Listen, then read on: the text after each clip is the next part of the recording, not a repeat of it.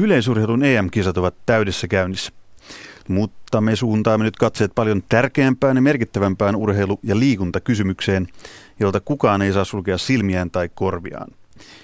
Liikuntapommi nimittäin tikittää ja on tikittänyt jo pitkään. Tutkijat puhuvat maailmanlaajuisesta epidemiasta. Liikkumattomuudella on valtavia ja karmeita seurauksia, muun muassa kansanterveydellisiä ja taloudellisia, mutta liikkumattomuus vaikuttaa myös oppimiseen ja siitä ei ole puhuttu vielä kovinkaan paljon tai ainakaan tarpeeksi, mutta nyt puhutaan. Suorassa lähetyksessä aiheesta keskustelemassa koripallomaajoukkueen päävalmentaja Henrik Detman sekä liikunnan ja oppimisen tutkija kirjailija Marko Kantomaa. Marko Kantomaa, maailmanlaajuinen epidemia. Aika dramaattista. Mitä se konkreettisesti tarkoitetaan? Niin, konkreettisesti varmaan tarkoittaa sitä, että, että maailmanlaajuisesti noin kolmannes tai vain kolmannes lapsista ja nuorista liikkuu riittävästi ja jopa kymmenes, tai 10 prosenttia, 10-15 prosenttia lapsista, kouluikäisistä lapsista on ylipainoisia tai lihavia.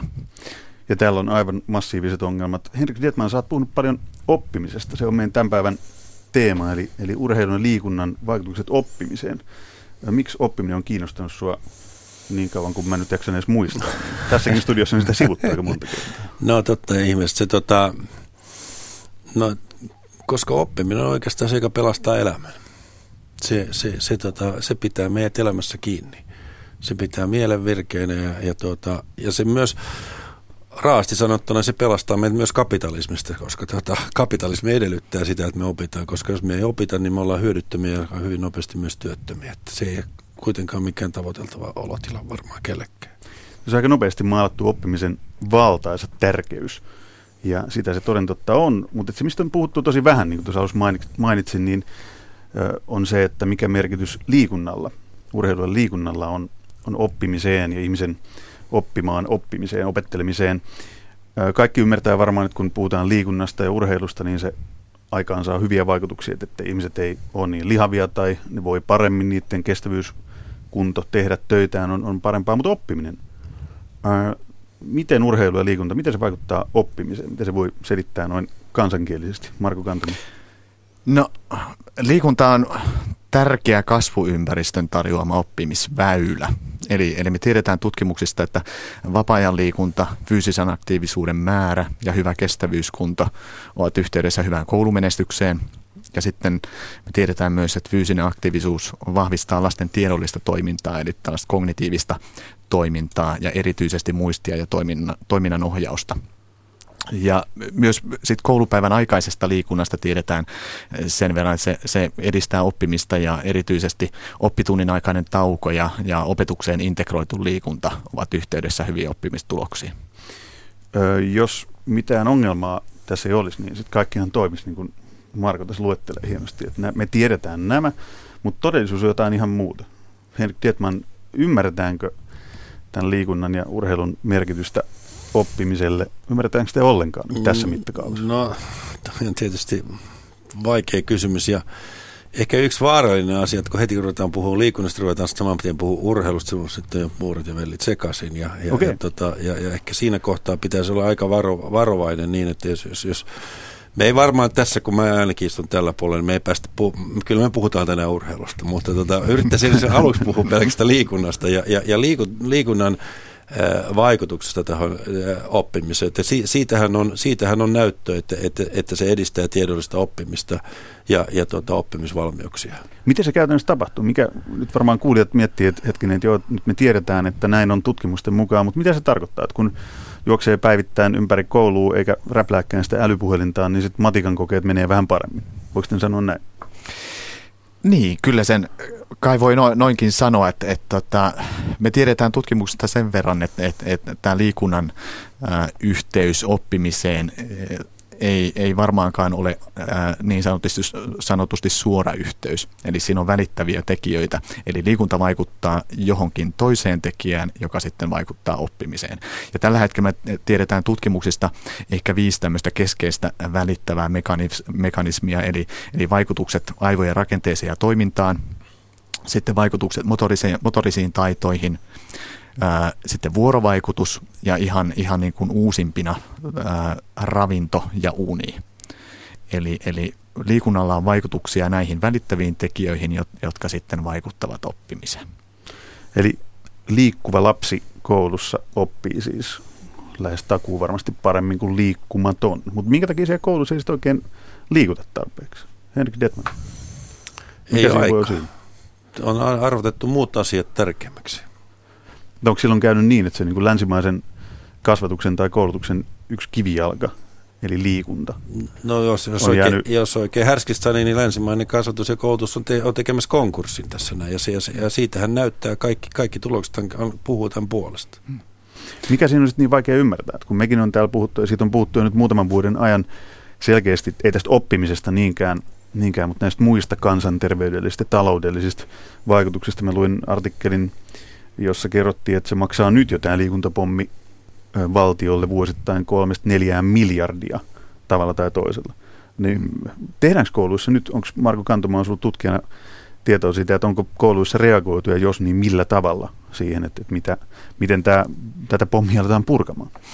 Joo, kyllä kouluissa, kouluissa on herätty siihen ja, ja meillä Suomessa ennen kaikkea ää, liikkuva koulu ohjelman kautta. Mikä, mikä on liikkuva koulu? Liikkuva koulu äh, ohjelman tavoitteena on lisätä, lisätä fyysistä aktiivisuutta koulupäivään, tuoda sitä sinne eri muodoissaan, esimerkiksi oppitunneille, oppituntien tauottamisen ja, ja opetuksen integroidun liikunnan avulla tai, tai sitten ää, lisätään liikunna, liikuntatuntien määrään pyritään vaikuttamaan niihin, että niistä tulee laadukkaampia. Ää, lisätään kerhoissa liikkumista. Sitten pyritään edistämään myös koulumatkaliikuntaa ja välituntiliikuntaa esimerkiksi. Onko tämä jollain tavalla kuitenkin oire siitä, mitä Henrik Detman puhuu, että se on sivuutettu sen liikunnan tärkeys? Niin sitten koetaan nyt paikkailla tällaisilla liikkuvilla kouluilla. No, no mulla on itse vähän kaksijakoinen kakofoninen asenne tähän liikkuvaan kouluun. Siis, on hienoa nähdä, kuinka hyvät tulokset se on tuonut. Mutta kun siinä on alkuperäinen niin kuin tarkoitus ollut se, että pitäisi jollakin, jollakin tavalla halvalla hoitaa tämä, tuota, näin tärkeä asia kuin, kuin, tuota, kuin, kuin liikuntakasvatus. Ja nythän on kysymys siitä, että jokaista asiaa, mitä me, me tuota, meinataan elämämme aikaa oppia, niin me joudutaan kyllä nyt harjoittelemaan ja, ja liikkumista pitää harjoitella ja, ja, ja tuota, sitä vartenhan on, olemassa erilaisia opettajia, jotka opettaa sitten erilaista li, liikkumista. Mm, tietysti tätä näkee, mä näen tätä, niin kuin, mulla on kaksi pientä lasta, niin mä katselen niiden lasten kautta ja kyllä tietysti mä oon niin onnellisessa asemassa, että, että, että molemmat lapset ovat olleet saaneet olla sellaisessa päiväkodissa tai nykyään se on varhaiskasvatuksessa, jossa, jossa tuota, tätä harjoitellaan.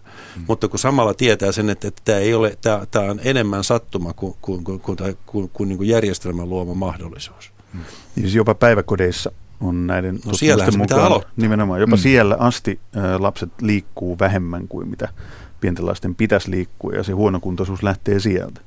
Onko tästä tutkija samaa mieltä? Kyllä, joo. Ehdottomasti me pitkään ajateltiin, että, että, että liikunnan väheneminen alkaa tuossa murrosiän kynnyksellä, mutta kyllä tutkimukset ihan selkeästi näyttää, että se alkaa jo nimenomaan täällä päiväkoti-iässä, iässä, eli, eli paljon varhaisemmassa vaiheessa. Nyt on yksi asia sanottava. Sano. Huonokuntoisuus ei lähde päiväkodeista, vaikka se lähtee kodeista.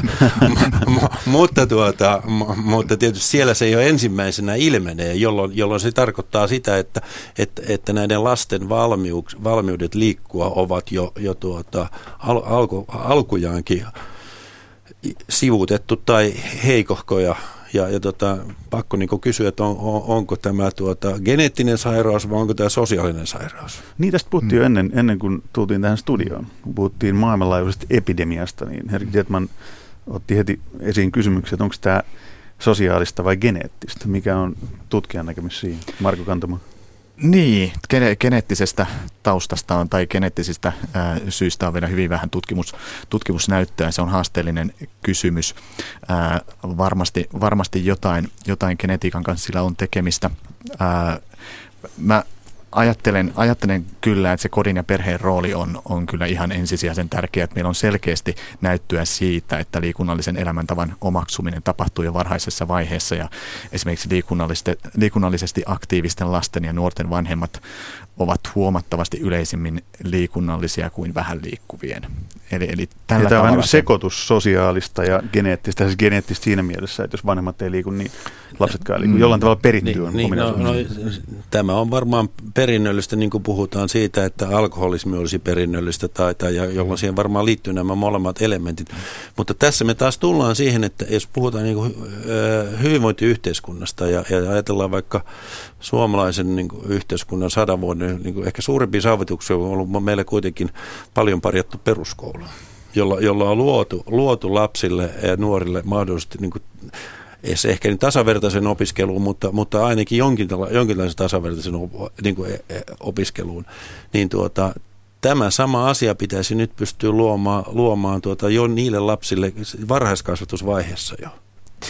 Tänään urheiluhulluissa puhutaan siis maailmanlaajuisesta epidemiasta, eli ihmisten, erityisesti lasten ja nuorten liikkumattomuudesta ja urheilemisen vähäisyydestä. Keskustelemassa koripallomaajoukkueen päävalmentaja Henrik Detman sekä liikunnan ja oppimisen tutkija Marko Kantomaa. Minun nimeni on Jussi Paasi. Niin, mitä pitää tehdä, että tämä epidemia, liikuntapommi ei räjähdä Suomessa käsiin?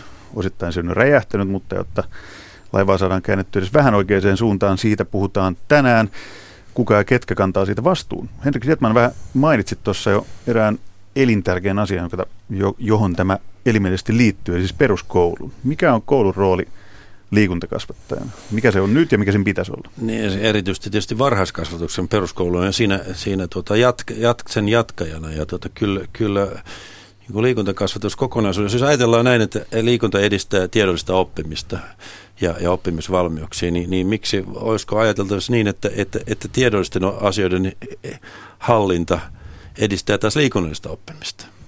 Me ollaankin sitten, sitten tällaisessa kierteessä jossa, ja, ja myönteisessä spiraalissa, jossa, jossa, tuota, jossa, jossa tuota, pystytään tietysti vastaamaan, vastaamaan ihan eri tavalla kaikkiin niihin haasteisiin, jotka, jotka tämmöinen nykypäivän maailma Mikä sun näkemys on? Edistääkö tiedollinen no, oppiminen? No mä oon sen nähnyt, että edistää. Että kyllä, Missä sä oot sen nähnyt? No mä oon nähnyt sen, sen tuota, esimerkiksi koripallopelissä, joka on, joka on tuota, pelimuoto, jossa vaaditaan erittäin paljon päätöksentekoa. Peli on, on, on koko ajan käsissä, kun se peli, peliväline on käsissä, niin, niin siellä, siellä nämä valinnat tapahtuu koko ajan. Ja kyllä siinä väistämättä aina näkyy sen, että ne pelaajat, jotka ovat henkisesti kypsempiä, jolloin, tuota, kärpespaperia enemmän tuossa otsalahkoa alla, niin, niin tota, ne pystyy myös sitä peliä paremmin hallitsemaan. Eli peräänkuulutetaan sitä, että täytyy olla monipuolista oppimista näin. Mitä tutkija Marko Kantomaa, niin toimisiko tämä ideaalitilanteesta tai parhaimmillaan näin, että, että liikunta, liikuntakasvatus tukee tiedollista oppimista ja tiedollinen kasvatus tukee liikunnallista oppimista? Kyllä varmasti ju, juuri näin, että, että kyllähän meillä on selkeästi näyttöä tai tämän voisi johtaa sinne, että, että me tiedetään, että motoriset ja tiedolliset taidot esimerkiksi lapsuudessa kehittyvät rinnakkain. Eli, eli samat keskushermoston mekanismit vastaavat sekä motoristen että tiedollisten taitojen ohjauksesta. Ja sitten voi, äh, meillä on myös näyttöä siitä, että, että äh, esimerkiksi hyvin koulussa menestyvät lapset ja nuoret liikkuvat enemmän – ja, ja sitten taas korkeasti koulutetut aikuiset ovat fyysisesti aktiivisempia kuin, kuin vähän koulutetut. Eli tämmöinen spiraali, mistä puhuttiin, niin on jo tavallaan olemassa, mutta nyt se pitäisi saada vaan koskettamaan sitten kaikkia, myös niitä, jotka ei vielä sen piiriin kuulu. Niin kyllähän kaikkia tekemistä ohjaa kuitenkin motivaatio. Ja, ja, ja, tuota, ja, ja meidän pitää tietysti keksiä ne, ne keinot, jolla, jolla voidaan motivoida tätä oppimista. Ja, ja sitten se, se voi tapahtua tiedollisten aidojen kautta, se voi tapahtua liikkumisen kautta, mutta, mutta se, ne, ne, ne on tuota, ja kun, kun pystytään oppimista motivoimaan, niin silloin meillä on kyllä hyvä spiraali käynnissä. Samaan aikaan, kun otit tämän puheeksi, niin mietin, että jossain vaiheessa tulee, tulee oikea paikka muistuttaa siitä, että nytkin varmaan aika moni radion kuuntelija miettii, että liikuntatunnit, koulun liikuntatunnit, niin kyllä se monelle on ollut ainakin mitä, mitä on mitä kuullut, niin todella, joo, todella niin. Niin traumaattista. Se oli aivan hirvittävää, kun joutui menemään pukkihyppelyyn tekemään kaikkien nähdä ja sitten kukaan ei siinä onnistunut. Ja Cooperin testi, semmoinen kunnon kidutusmuoto koulun liikunnassa, niin, niin tämä, mitä me puhutaan täällä, niin kuulostaa aika kaukaiselta. Minkälaista opetusta muuten te olette saanut koulussa, Marko Kantomaa? No, Olitko onnellinen vai, vai vähemmän onnellinen siitä kasvatuksesta, mitä sait? Nyt opettaja kuulolla tarkkaan, tulee kova kritiikki.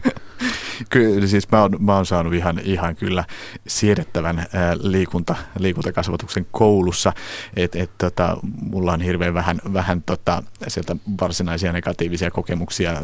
Toki aina liikkumiseen, liikuntaan pelaamiseen toki, toki liittyy pettymyksiä liikunta parhaimmillaan opettaa sietämään pettymyksiä. Että et nämä niin kuuluu, kuuluu toki osaksi liikuntaa. Se on tietysti eri asia, että, että miten liikunnan opetus on pedagogisesti toteutettu ja, ja tota, kyllä mä toisaalta niin kuin vahvasti uskon ja luotan siihen, että, että liikunnan opetus niin kuin pedagogisesta näkökulmasta on mennyt eteenpäin siitä, mitä se oli esimerkiksi silloin, kun mä olin, mä olin peruskouluikäinen. Et kyllähän niin kuin liikunnan opetuksen sen, sen tarkoitus on sen, sen avulla opitaan, liikunnan avulla opitaan liikkumaan, siinä opitaan itsestä liikku, liikkujana sekä opitaan itse liikunnasta.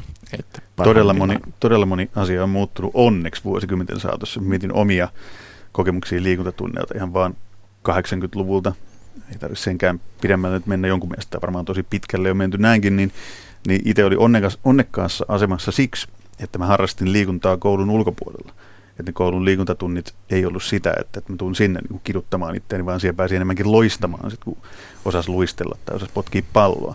Mutta auta armiassa, niin jotka ei osannut, niin onko Henrik Detman sulla ollut vastaavia traumaattisia kokemuksia? Mä veikkaisin, että ei, koska olet kuitenkin päätynyt valmentajan legendaksi. No, no, mulla ei ole traumaattisia kokemuksia välttämättä koulun liikunnasta, mutta koulusta on kyllä hirveän paljon traumaattisia kokemuksia. Eli tiedollisen oppimisen, mutta, tuota, ja, ja, ja, mutta tuota, kyllä on tietysti ajat on muuttunut ja, ja, ja tässä, tässä, on niinku, tässä, tässä nyt tullaan juuri siihen, että tämä, tämä tässä on niinku ratkaiseva tekijä, että mink, minkälaiset opettajat, minkä, mi, miten opettajat pystyy innostamaan, miten, taas me tullaan siihen, että missä vaiheessa, mitä aikaisemmassa vaiheessa voidaan synnyttää, synnyttää innostusta, kiinnostusta tähän, tähän itseopetteluun ja, ja, ja, ja, ja oivalluttaa lapsia siitä, että, että, että liikkumalla voi opetella oman kehon tutustumista, voi opetella oppimista sitä kautta ja, ja tuota, saada, saada sieltä omia myönteisiä kokemuksia, niin, niin, niin me ollaan taas oikeassa spiraalissa,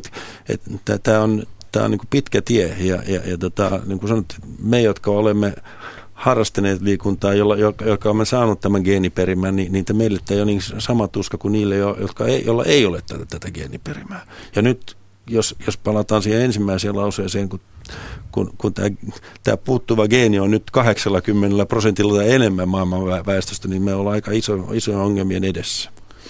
Eli puuttuvaa geeniperimää lähdetään metsästämään. Kyllä, kyllä. Mm. Näin just.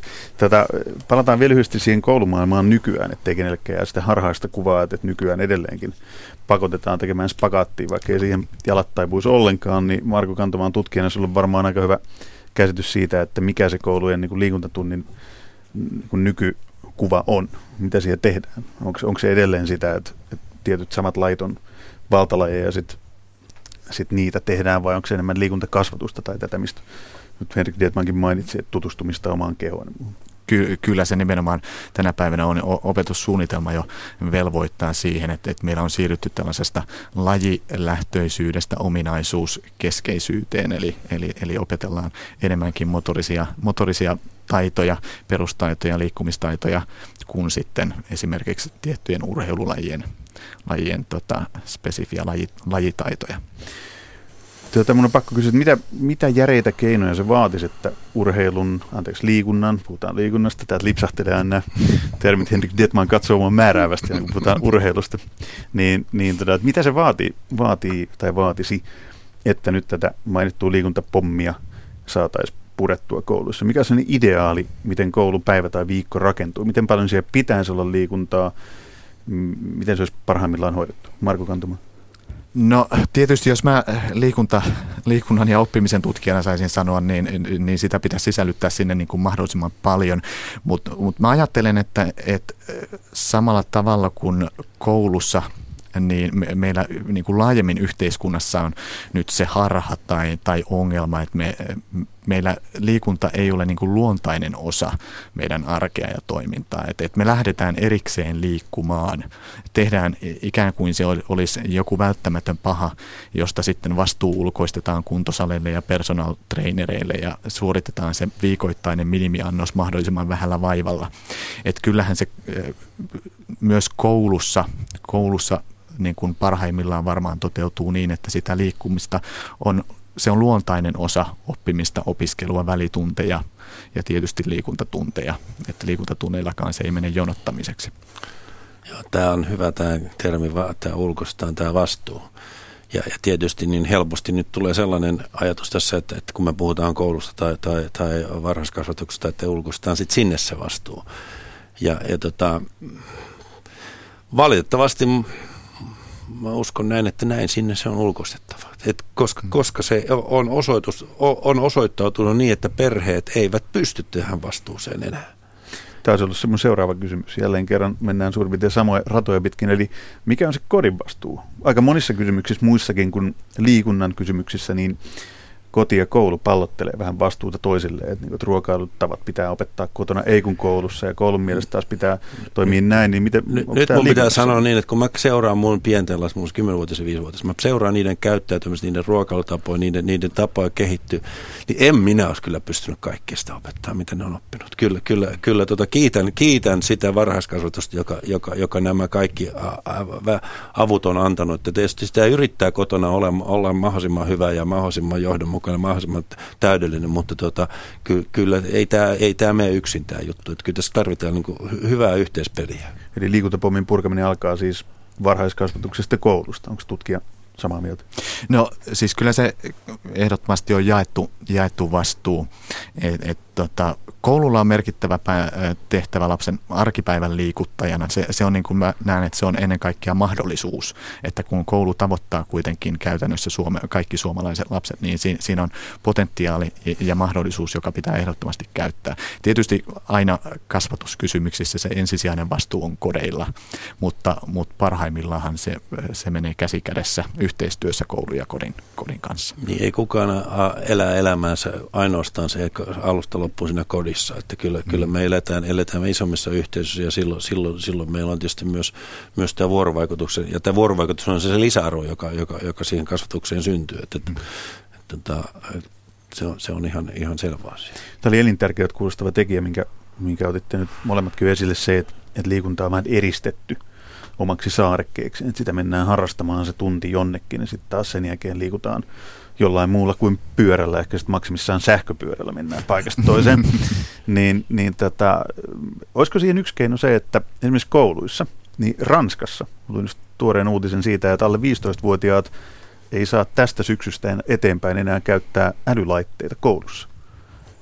No. Ja siis jos, jos me, kerron omakohtaisen kokemuksen, että jos näkee koulun pihamaan, niin kyllä siellä aika moni on niska kyyryssä huonossa asennossa ja räplää älypuhelintaan. Hmm. Ja en sano, että ennen oli kaikki paremmin, mutta ainakin se oli paremmin, että kun mä olin sen alakouluikäinen, niin, niin kyllä me nyt potkittiin palloa tai liikuttiin. Älypuhelimet pois, mitä sanot? Hmm. Syvä hiljaisuus. No ei, siis mä, mä henkilökohtaisesti vastustan kaikkea kieltämistä, et, et se, se, kun se ei, ole, se, se ei lisää motivaatiota. Hmm.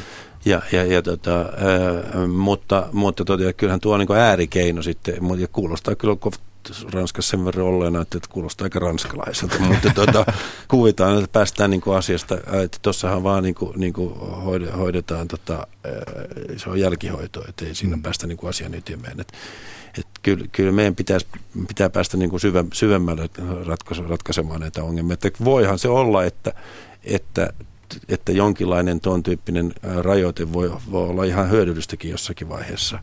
Tai sitten opetetaan jo riittävän aikaisessa vaiheessa, että elämässä on muutakin kuin älylaitteet. Siinä on aika monen taistelu edessä joka tapauksessa. Mikä on Marko Kantomaan mielipide siihen, että pitäisikö te ottaa rajummat keinot käyttöön? Tuota, kyllä mä oon Henrikin kanssa ihan samoilla linjoilla ja, ja mä näkisin, että älylaitteet on kuitenkin merkittävä osa meidän aikaa, arkea ja vapaa-aikaa ja, ja teknologian avulla ää, voidaan myös merkittävästi edistää ja tukea oppimista. Että kyllähän meillä, meillä ihan tietoisesti ja tehdään myös paljon tutkimusta siitä, että, että miten, miten teknologiaa voidaan hyödyntää oppimisessa.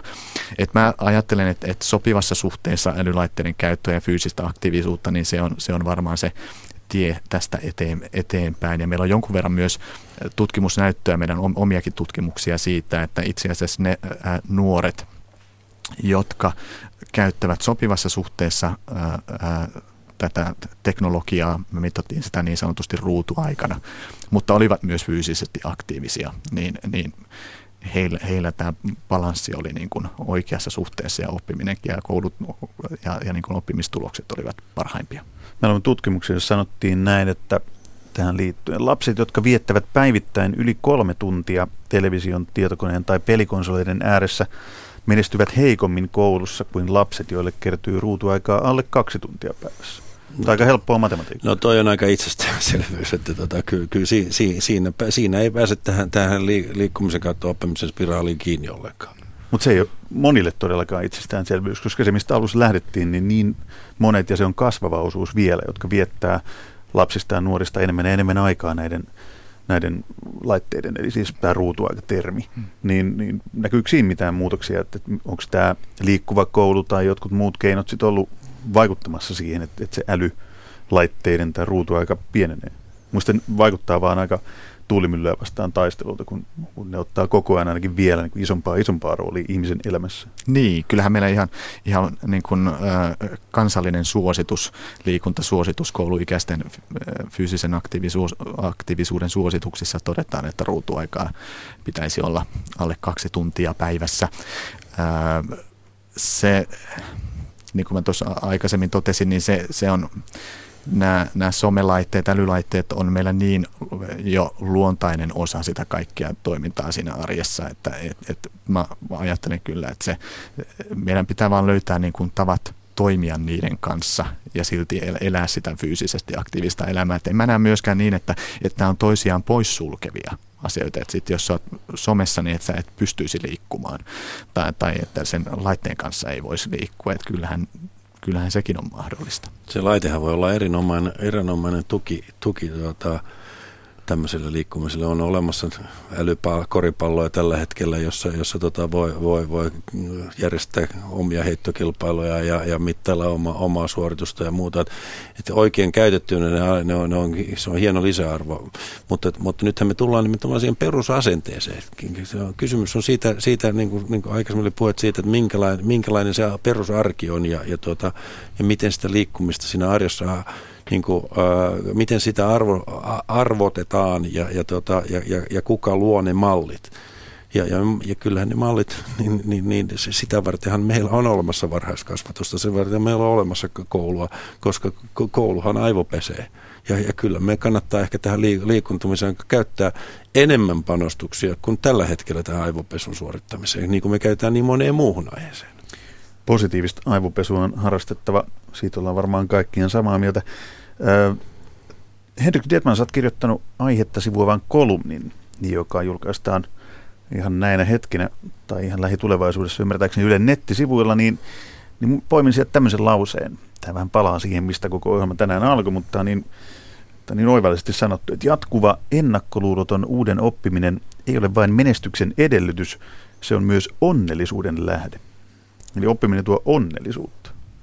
Kyllä. Avaa koska, vähän ajatusta lisää. No lähinnä siinä, että tota, kun, kun oppii, kun huomaa, huomaa tuota, oppimansa uutta, niin kyllähän se kenen, kenen tahansa itse tuntuu, ja, ja, ja, siis, että siinä, siinä tulee hyvä, hyvä olo. Ja, ja tota, se, myös, se myös avaa tietysti niin kuin elämässä ihan erilaisia ulottuvuuksia, että, että mitä enemmän tuohon kärpäspaperiin tarttuu, niin, niin, niin sitä, sitä voimallisempi olo ihmisellä on. Tämä sun liittyy urheiluun, huippuurheiluun. Päästään käyttää sanaa urheilu. Sitä liikunta vähän tausta-alalle. sä oot tehnyt vuosikausia, vuosikymmeniä töitä huippuurheilijoiden kanssa, niin ymmärtääkö urheilijat tämän meidän päivän teeman, mistä me puhutaan, sen oppimisen tärkeyden ja sen merkityksen? Kyllä, kyllä huippuurheilijat ymmärtää, koska huippuurheilijat, he eivät ole huippuurheilijat, he ovat huippusuorittajia, jolle he voivat, olisi tätä oppimisen, niin kuin, oivaltaneet tätä oppimisen merkityksen. Eli siis silloin puhutaan myös niin kuin alleviivaten vie siitä tiedollisestakin oppimisesta. Kyllä, ilman siitä myös, kun, ei, kun oppimista ei sinänsä voi, voi edes erottaa, se on kokonaisuus. Että et se, se, tota, et se, se, se, ne, on, ne on toisistaan riippuvisia. Liikunnan ja urheilun siltaa voidaan rakentaa myös siinä, että nyt kun on yleisurheilun EM-kisat käynnissä, niin, niin moni saattaa ajatella, että näillä asioilla ei ole keskenään mitään tekemistä, mutta väitän, että niillä on. Että se lähtötaso, mistä on puhuttu myös, jos jossain vaiheessa tehdään ihan oma ohjelmansa siitäkin, mutta kun huippujen, nuorten huippujen lähtötaso liikunnallisesti ja, ja kestävyyden ja muun voiman kannalta, niin, niin se on puutteellista monilla. Niin, niin sehän säteilee suoraan tuonne huipulle asti. Eikö näin, Marko Kantomaa? Kyllä, e- ehdottomasti. Et joskus on puhuttu tällaisesta 20 tunnin tunnin tota, rajasta tai vaatimuksesta, mutta mä ajattelen, että, että, että siinä on turha edes asettaa mitään tuntimääriä. Että, että nyt jalkapallon MM-kisojen aikaan oli puhetta, puhetta ranskalaisista nuorista, näistä huippupelaajista, jotka kaiket päivät pelaavat ja liikkuvat. Että et kyllähän se... Kukaan ei katsele kelloa siinä vaiheessa. Niin, kuka, ei, ei sitä kelloteta eikä sitä lasketa, että täyttyykö tässä nyt tämä ää, kansallinen suositus vai ei. Et, et parhaimmillaan liikunta on iloinen asia, jota, jota halutaan tehdä niin kuin ilman mitään ulko, ulkoisia paineita. Siis ne lapset ja nuoret, ne tutkimuksia kun kävi jonkun verran läpi, niin jotka harrasti liikuntaa tai urheili, niin, niin lähes yhdestä suusta, ainakin yhden tutkimuksen mukaan, mitä, mitä luin, niin lapset nuoret kertoo jotenkin liikuttavasti se, että miksi he urke, urheilevat, että se tuottaa nimenomaan onnellisuutta ja iloa ja hyvää oloa. Niin miten tämä sitten saadaan siirrettyä siihen, että, että ne viimeisetkin traumat koulun liikuntatunneista tai viimeisetkin traumat siitä, että nyt mun on pakko lähteä kuntosalille hikoilemaan, niin saadaan poistettua. Nyt joku kolmen koiran hoito-ohjelma vie tähän loppuun. Jota, Eikä jota se kaikki... ole mikään trauma, että lähtee kuntosalille. Mutta joillekin se saattaa olla. Jos et ole päässyt vähän pulskistumaan kesän aikanakin liikaa, niin ei sitten voi mennä esittelemään sinne niin kesävatsa. En tiedä. No ky- ky- kyllä se, siinä, siinä joutuu pikkasen puristaa ja sitten vaan lähtee. Se, se, se, sen tiukempaa. Mutta, mutta hän, joka jo miettii sitä kuntosalilla lähtöä, niin hän on, hänellä on jo jonkinlainen liikuntakärpäinen tarttunut jossakin vaiheessa elämää. Et, et nythän on kysymys, niin kun puhutaan tästä 80 prosentista, niin, niin kun se on se liikuntakärpäisen tartuttaminen on tässä just se avainkysymys. Ja, ja tota, koska sillä, sillä, sillä tullaan taas tähän, tähän iso, isoon tota, ekonomiseen kysymykseen siitä, että, että mitä tämä liikkumattomuus maksaa. Että sä esittelit jotakin lukuja, mä oon kuullut lukuja neljästä seitsemään miljardia vuodessa. Joo, se oli vähintään ja, kolmesta ja, neljään miljardia. Ja, ja, ja, tuo, ja tuohon tietysti yksi lääke, niin kuin, joka ei ole ainoa lääke, mutta, mutta voisi, olla, voisi olla yksi lääke, oli se, että, että tota, huolehditaan nyt siitä ainakin, että, että esimerkiksi kouluissa olisi vähintään tunti liikuntaa päivässä nythän sitä tällä liikkuvalla koululla on yritetty saavuttaa. Se on, se on itse asiassa ehkä ollutkin ihan onnistunut, tai se onkin varmaan onnistunut järjestelmä sillä, että, että, että, että tämä yleinen asenne liikkumista kohtaan paranee. Mutta, mutta kyllä, kyllä siinä samassa, kun se on sitä matikan tuntia ja, ja, ja kielen tuntia, niin, niin tota, kyllä se, se liikunnan tunti, tunti pitäisi varmaan löytyä. Ja tämä ehkä jopa tarkoittaa sitä, että koulupäivät tulee pitenee tulevaisuudessa. Mikä tutkijan näkemys? Pidentäänkö koulupäiviä tunnilla per päivä, että voidaan liikkua? Niin, se, se tietysti on, on yksi tie, yksi mahdollisuus. Ää, eikö, eikö USAssa on tämmöisiä koulupäivän rakenteita aika paljon, ymmärtääkseni, että siellä on siis joka päivään on liitetty Kyllä. Maailma todella, on paljon sitä. Niin, juu, todella iso osa liikuntaa. Kyllä. Ja onhan meilläkin iltapäivän toimintaan esimerkiksi usein sisällytetään ja sisältyy. Se on ulkoistettu kerhotoiminta. Se, niin, se, se, se voi olla, mutta sit, sitten parhaimmillaan siellä kyllä myöskin voi toimia sit opettajat. Että et meillähän pitäisi ehdottomasti myös palata siihen, että et, et, 80-luvulla me ollaan Jussin kanssa ollut peruskoulussa si, siihen aikaan, niin siihen, silloin oli paljon en, enemmän kerhotoimintaa ja nimenomaan opettajat vetivät niitä kerhoja, joilla on se pedagoginen. Kun nyt, nyt ne on ulkoistettu sellaisille, joilla välttämättä ei ole sitä pedagogista koulutusta. Niin, ja, sen, ja sen takia, sen takia se, se myös se toiminnan laatu ei, ole, ei, ei välttämättä ole sitä, mitä sen pitäisi olla. Joo, se on, se on, tämä on hyvä, hyvä kysymys, hyvä, hyvä pointti. Ää, ja Musta siinä keskeistä varmaan juuri on se, että kyllähän niin kuin parhaimmillaan se liikkuminen niin kuin tarkoittaa, tarjoaa innostavia liikuntakokemuksia, se kehittää motorisia taitoja ja, si, sitten välillisesti edistää terveyttä ja tukee mahdollisesti oppimista. Et, et silloin kun se toiminta itsessään on, on miellyttävää, mukavaa sisäisesti motivoivaa, niin silloin, silloin sillä, siinä on niin kuin mahdollisuuksia. Mitä enemmän me tästä puhutaan, niin sitä enemmän me huomaa, että me päästään siihen samaan spiraaliin, mikä palaa aina siihen, että varhaiskasvatus ja peruskoulu, varhaiskasvatus ja peruskoulu. Ja kello tikittää siihen, siihen malliin, että varhaiskasvatus, peruskoulu hokemaa ei voida enää hirveän pitkään jatkaa, mutta toivoakseni sitä on nyt hoettu sen verran, että tästä saadaan ainakin yksi, yksi iso lisä siihen keskusteluun, mistä, mistä toivottavasti puhutaan jatkossa vieläkin enemmän. Kiitos Henrik Detman, kiitos Marko Kantomaa tärkeiden asioiden äärellä. Ja Urheiluhullut jatkaa ikuisen oppimisen tiellä jälleen viikon kuluttua.